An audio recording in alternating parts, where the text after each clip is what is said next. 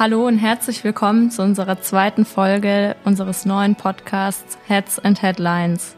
Unser neues internes Audioformat, mit dem ihr künftig eure Kolleginnen und ihre Expertisen und damit auch spannende Entwicklungen aus ihrem Fachbereich kennenlernen könnt und so vielleicht den ein oder anderen Anknüpfungspunkt für Austausch und sogar Zusammenarbeit entdeckt.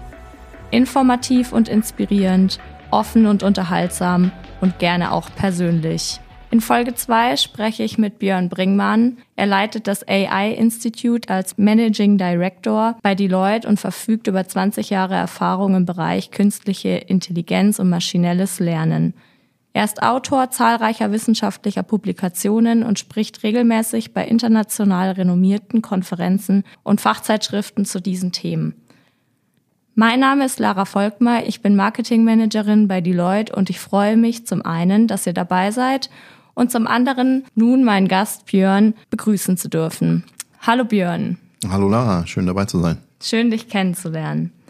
Ja, Björn, für mich ist das Thema Generative AI neu und ich denke, den Hörerinnen da draußen geht es teilweise ganz ähnlich wie mir. Deswegen kannst du kurz einem Laien umreißen, was generative KI überhaupt ist und was es kann. Wir probieren das. Ich denke schon.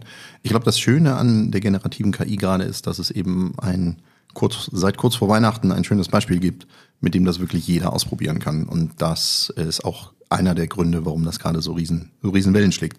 Was ist es? Wenn man sich KI, äh, vereinfacht gesprochen, mal allgemein anschaut, äh, man könnte sagen klassische KI, wobei so alt ist die auch nicht, dann handelt es sich üblicherweise darum, dass einzelne Dinge vorhergesagt werden, wie zum Beispiel eine Kategorie. Ja? Bei, bei E-Mails sind das dann Spam-E-Mails oder keine Spam-E-Mails und werden entsprechend einsortiert. Und damit hat man dann eine halbwegs saubere Inbox. Oder man sagt zum Beispiel Preise voraus für irgendwelche Produkte. Ja? Was soll der Joghurtbecher kosten? 17 Cent oder 70 Cent oder was auch immer. Solche Dinge. Das heißt, da wird ein Wert üblicherweise vorhergesagt. Bei der generativen KI, das steckt auch schon im Namen, da wird etwas generiert, das etwas länger ist. Ja? Also zum Beispiel Text und dann entsprechend nicht ein Wort, sondern ein ganzer Satz oder Absatz oder ja, sogar ein ganzer, eine ganze Seite ähm, an Text, der durchaus inhaltlich stimmig ist, grammatikalisch korrekt etc. Geht nicht nur mit Text, sondern auch zum Beispiel mit Bildern. Ja? Das heißt, ich könnte so eine generativen KI beschreiben, üblicherweise in Textform, was ich gerne für ein Bild hätte und die malt das dann. Ja? Also mein klassisches Beispiel, warum auch immer, ist der Elefant unter der Palme. Wenn ich da schreibe, ich hätte gerne einen Elefanten unter der Palme, kommt ein Bild raus, was, je nachdem welches Tool ich nutze, recht gut an das herankommt, was man vielleicht auch mit einem Fotoapparat schießen könnte. Ja? Das ist dann generative KI, weil eben diese Ausgabe generiert wird. Müssen nicht nur Bilder oder Texte sein, kann alles Mögliche sein. Man kann Proteine falten, man kann Workflows da hinten rauslassen. Alles, was man ich sag mal, als digitales Artefakt vielleicht auch als Datei speichern könnte, sozusagen. 3D-Modelle von Stühlen oder what have you. War für dich als Experte der aktuelle Hype um generative KI vorhersehbar oder hat auch dich die Wucht des öffentlichen Interesses überrascht? Also vorhersehbar äh, in, in dem Sinne jetzt mit Sicherheit nicht. Ich glaube, das hat keiner so wirklich kommen sehen, auch, auch die, die es gebaut haben, selbst nicht. Ähm, entsprechend natürlich überraschend. Ich meine, das Ganze ist schon ein bisschen älter. Ich erinnere mich an meine äh, meine äh, Doktorzeit, ähm, da hat ein Kollege eben Cocktailkreationen vorhergesagt. Ja, das ist auch mehr als eine Prädiktion. Das heißt, das Thema für sich ist schon durchaus älter. Aber das hat jetzt natürlich einen Durchbruch äh, geschafft und wir kriegen jetzt, glaube ich, auch bessere Cocktails als damals äh, aus den Systemen raus. Ich glaube, dass das große öffentliche Interesse, also tatsächlich in der Öffentlichkeit und bei unseren Kunden, Klienten, ist eben dadurch entstanden, dass man es jetzt selber ausprobieren kann. Und man jetzt zum ersten Mal wirklich am eigenen Leib ist übertrieben, aber in der eigenen Interaktion erfahren kann, was KI tatsächlich kann. Ja, also wirklich sehr, sehr greifbar. Und entsprechend äh, haben es natürlich alle ausprobiert. Und wer es noch nicht ausprobiert hat, sollte das dringend mal tun. Äh, das erlebt und es ist tatsächlich beeindruckend. Hat, wie gesagt, die, die es erstellt haben, ja selber überrascht. Insofern bin ich nicht überrascht, dass wir alle überrascht waren. Ja, jetzt haben wir uns ja ein bisschen eingeredet und deswegen möchte ich mit einer kleinen Schnellfragerunde starten, in der wir in kurzer Zeit ganz viel über dich erfahren können. Ich stelle dir zehn Fragen, die du bitte möglichst knapp beantwortest. Bist du bereit? Ja. Okay, dann geht's los. Wo bist du geboren? Kassel, Kurhessen. Was war dein Lieblingsfach in der Schule? Fach ist schwierig, aber wir hatten Projektwochen und die waren immer sehr spannend, weil wir zusammen an einem übergreifenderen Thema gearbeitet haben, wie jetzt. Dein erster Job? Tatsächlich bei der Deloitte. Und dein letztes Buch? Human Compatible von Stuart Russell, passend zum Thema. Was ist die beste App auf deinem Handy? Wahrscheinlich WhatsApp äh, und durchaus auch immer mal Spotify. Ja. Und dein liebstes Reiseland? Namibia. Großartig. Zu welcher Musik tanzt du gerne? Ich glaube, ich komme aus der Ecke der elektronischen Musik, aber auch der klassische Tanz hier und da mal. Leider alles viel zu selten. Und welche verborgenen Talente hast du? Ja, ich glaube, die wenigsten wissen tatsächlich, dass ich ähm, Standardtanz äh, mal auf einem sehr hohen Level gemacht habe. Ist aber auch schon lange her. Und wenn du dir eine Superkraft aussuchen könntest, welche hättest du gerne? Ich glaube, unsichtbar oder schneller sein sind zwei Sachen, die, die durchaus attraktiv sind in den verschiedensten Varianten. Und wenn du eine Stunde am Tag mehr hättest, was würdest du damit machen? Schlafen. Ja, ich auch. ähm, okay, dann lass uns nochmal zurück zum Fachlichen kommen und weiter dein Wissen anzapfen. Was denkst du, in welchen Lebensbereichen wird generative KI am stärksten Einzug halten? Wo erwartest du die größten Veränderungen? Das klingt so nach Zukunft, das passiert ja jetzt schon. Also insofern, ähm, da gibt es, glaube ich, sehr, sehr viele Bereiche und es ist natürlich noch nicht ganz klar, wo und wie viel tatsächlich der Impact sein wird. Was man jetzt schon sehr gut sehen kann, ich, man könnte sagen, die zwei, die zwei Killer-Use-Cases ist ähm, so Sachen wie Phishing und Spam. Es lässt sich halt hervorragend und schnell alles Mögliche in diesem Bereich erzeugen. Ähm, vielleicht nicht der beste Use Case. Der andere ist äh, tatsächlich in der, in der Bildung, wenn man so möchte. Da gibt es ja auch große Diskussionen, dass jetzt Hausaufgaben, Seminararbeiten einfach per Tool in ein paar Minuten erstellt werden. Ähm, das sind spannende Punkte, die mit Sicherheit auch, also gerade der zweite, ähm, schwer diskutiert werden, wie man damit umgeht. Ich finde, da gibt es in der, in der Bildung spannende Ansätze von, ich sag mal, Lehrern und, und Professoren, die nicht sagen, das ist alles ganz böse, sondern die einfach proaktiv sagen, alles klar, dann bin ich das jetzt ein, liebe Studenten, liebe Schüler, ich verbiete es euch nicht, sondern ich erwarte, dass ihr das nutzt und mir dann erklärt, was der Unterschied ist. Ja, dann hat man, äh, zumindest in einigen Teilen ist das, glaube ich, ein ganz guter Ansatz, da muss man mit Sicherheit weiterdenken. Aber man muss das Wissen ja auch schon lange nicht mehr auswendig lernen. Man schlägt jetzt bei Wikipedia nach, das war am Anfang auch verpönt. Insofern, ich glaube, das entwickelt sich weiter. Da müssen wir halt gucken, dass wir Schritt halten und entsprechend diese Fächer weiterentwickeln. Ansonsten in der, in der Arbeitswelt, ich glaube, der, der ganz offensichtliche Teil, was einschlägt, wir hatten ja schon drüber gesprochen, es erzeugt Texte, es erzeugt Bilder. Ähm, da ist natürlich sehr viel im Bereich Marketing oder Creative betroffen, wo eben Texte und Bilder erzeugt werden. Die können jetzt schneller, günstiger von mehr Leuten erzeugt werden.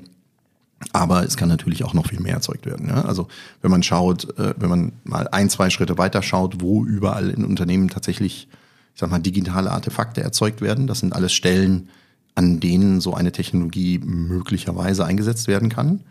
Und da kann tatsächlich ziemlich viel passieren. Da gibt es jetzt große Studien ähm, bezüglich äh, Arbeits wie heißt denn das am Deutschen, Jobtypes, ja, ähm, welcher Jobtype welche, welche Aufgaben tatsächlich erledigt und wie viel davon automatisierbar ist.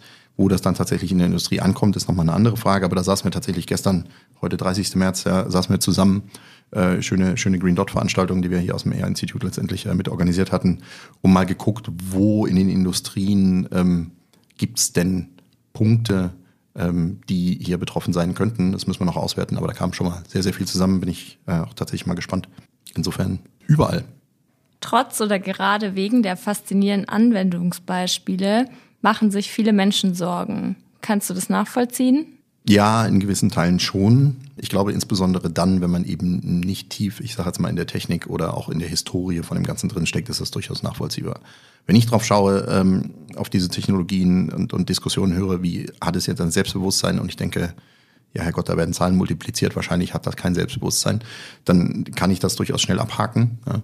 Auf der einen Seite, auf der anderen Seite, wenn man die Interaktion mit, mit in dem Fall so einem Chatbot hat, ähm, dann anthropomorphisiert man den vielleicht auch schnell und das fühlt sich dann durchaus nach einem natürlichen Gespräch an. Also insofern ähm, kann ich diesen, nennen wir es mal Kurzschluss oder Sprung äh, in die Science-Fiction Geschichten sozusagen leicht verstehen. Und da sieht man halt sehr oft irgendwelche Terminator und ähnlichen Stories, die jetzt halt nicht unbedingt die Zukunft darstellen, die wir wollen, glaube ich.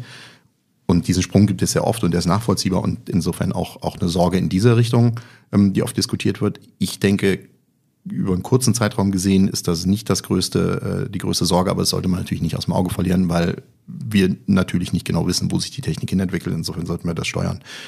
Ein anderes Beispiel ist oft, dass man sagt, hey, ähm, wenn die Technik alles macht, äh, vernachlässigen wir unseren Geist. Das ging schon mal, hat schon mal die Diskussion, ähm, wenn wir die Telefonnummern jetzt alle im Handy speichern können, verblöden wir dann nicht, weil wir uns diese achtstelligen Nummern nicht mehr merken müssen. Ja, also ich habe jetzt nicht das Gefühl, dass mich das unbedingt verblödet hat.